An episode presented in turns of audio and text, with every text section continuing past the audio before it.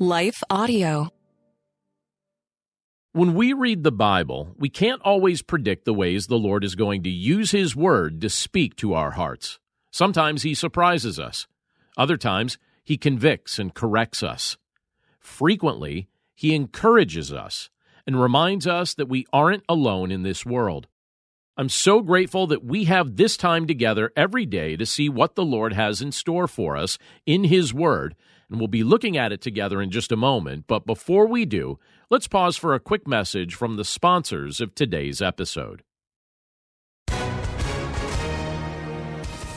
Hi, everyone. If you've been injured in an accident that was not your fault, listen up. We have legal professionals standing by to answer your questions for free. Call now and find out if you have a case and how much it's potentially worth. Call 800 497 4410. I'm here with spokesman John Wolf. So, John, tell everyone listening who should call right now. Well, Maria, first off, thank you for having me here. It's always nice to answer the listeners' questions. Now, as far as who should call in, anyone who's been injured in an accident and think you deserve compensation, give us a call right now. 800 497 4410. You'll find out if you have a case and how much it's potentially worth. Thanks, John. You heard it, folks. Take advantage of this opportunity and call now. 800 497 4410. Advertisement sponsored by Legal Help Center may not be available in all states. You're listening to the Chapter a Day audio Bible. I'm John Stange, and today we're in Isaiah chapter 63, and we'll be reading from the Christian Standard Bible. Who is this coming from Edom, in crimson stained garments from Bozrah? This one who is splendid in his apparel, striding in his formidable might. It is I proclaiming vindication, powerful to save. Why are your clothes red, and your garments like one who treads a winepress? I trampled the winepress alone, and no one from the nations was with me. I trampled them in my anger, and ground them underfoot in my fury. Their blood spattered my garments, and all my clothes were stained. For I planned the day of vengeance, and the year of my redemption came. I looked, but there was no one to help, and I was amazed that no one assisted. So my arm accomplished victory for me, and my wrath assisted me. I crushed nations in my anger. I made them drunk with my wrath, and poured out their blood on the ground.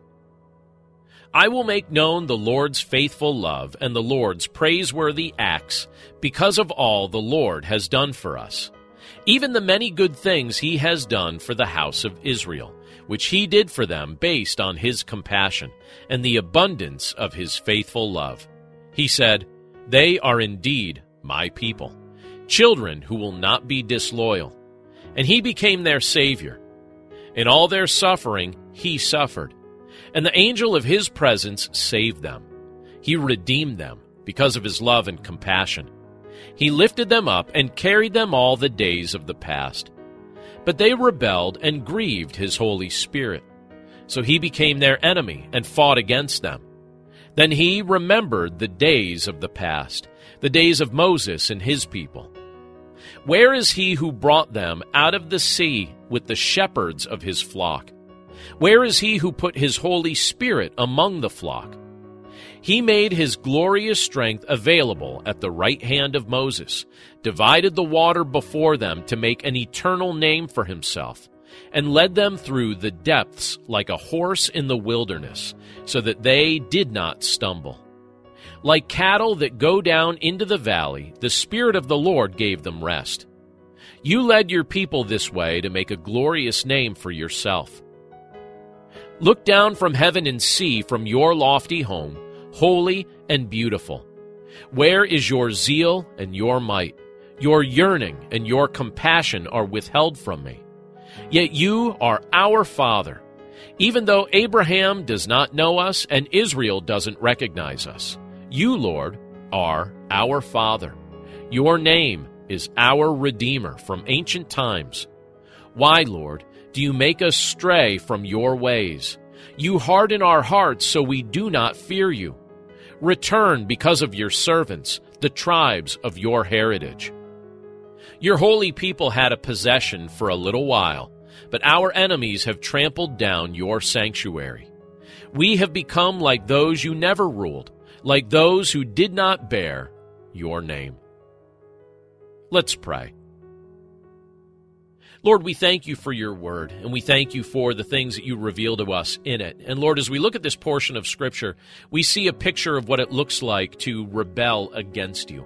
But Lord, we also see the fact that you choose to be the one who rescues and redeems. And we know that that's accomplished through your Son, Jesus Christ.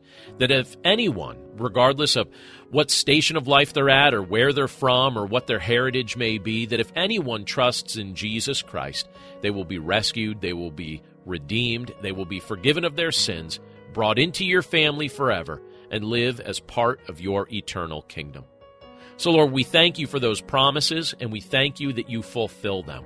And we pray, Lord, that by your grace that we would walk with you today and every day. We commit this day to your care, and we pray this all in Jesus' name. Amen. Rejoice always. Pray without ceasing. Give thanks in all circumstances. God invites us to cultivate thankful hearts by turning our eyes toward Him in good times and bad. To listen to more Abide Christian meditations, just go to lifeaudio.com or search your favorite podcast app for Abide Christian Meditation. You can also download the Abide app for more biblical meditations at abide.com.